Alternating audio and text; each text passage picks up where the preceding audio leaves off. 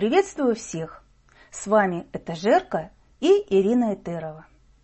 Сегодня мы начнем разговор о поэтах-шестидесятниках.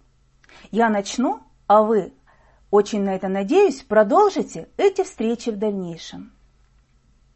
Многие поэты второй половины XX века начинали свой творческий путь в годы оттепели, отличающийся невиданным взлетом поэзии, небывалым читательским интересом к поэтическому слову. После долгих лет сталинского режима люди истосковались по свободе выражения чувств и мыслей, по искренности и человечности. И именно новая поэзия была проникнута духом новаторства, внутренней свободы. Поэзия формировала общественное сознание, отвечала на насущные социальные и духовные запросы времени, была пропитана жаждой свежести, больших перемен, что соответствовало оттепельному настроению в целом. Что это было за время? Это было время грандиозных научных открытий, время первого выхода человека в космическое пространство, когда самое невероятное оказывалось достижимым и реальным. Стремительно ускоряющийся темп общественной жизни, социальные и экономические изменения обусловили заметные перемены во внутренней жизни человека, который нуждался в открытом общении, нуждался в собеседнике, чтобы можно было высказаться и чтобы его поняли. И вот таким способом общения и стала поэзия. Поэтический бум, отразивший раскрепощенное сознание общества, стал редким феноменальным явлением в истории не только русской, но и всей мировой литературы. Поэты вышли к микрофонам, вышли на эстрадные площадки, собирали тысячные аудитории в огромных залах и на стадионах. Представьте себе 14-тысячный зал Дворца спорта в Лужниках не вмещал из вечера в вечер всех желающих услышать поэтов новой волны. И это необычное явление получило название громкой или эстрадной поэзии. Новый способ общения поэта со своей читательской аудиторией с эстрадных подмостков придавал поэтическому тексту дополнительный смысл.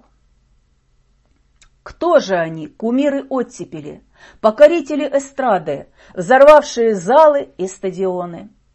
На этот вопрос Андрей Вознесенский ответил поэтической строкой: «Нас много, нас, может быть, четверо». Кроме Вознесенского, в первоначальную четверку молодых поэтов, за короткое время приобретших поистине громкую известность, входили Евгений Евтушенко, Роберт Рождественский, Белла Ахмадулина. А спустя некоторое время к этой четверке примкнул Булат Окуджава. Поэты-шестидесятники во весь голос заявили о себе и стали выразителями дум своего времени, привив любовь к поэзии миллионам людей. Их смелые задиристые стихи будоражили, заставляли думать, переживать, включаться в диалог.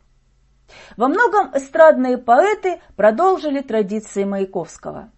Ораторский стиль, гражданственность поэзии, стремление говорить от имени поколения, страстное желание рассказать о времени и о себе. Слово не только читалось с эстрады, но и пелось поэтами-бардами, которые насытили его особым проникновенным лиризмом. В годы оттепели появился и достиг своего расцвета жанр авторской песни, связанный в первую очередь с именами Окуджавы, Галича, Визбора, Высоцкого и других. Я не ставила своей целью объять необъятное, то есть подробно в деталях проанализировать произведения поэтов.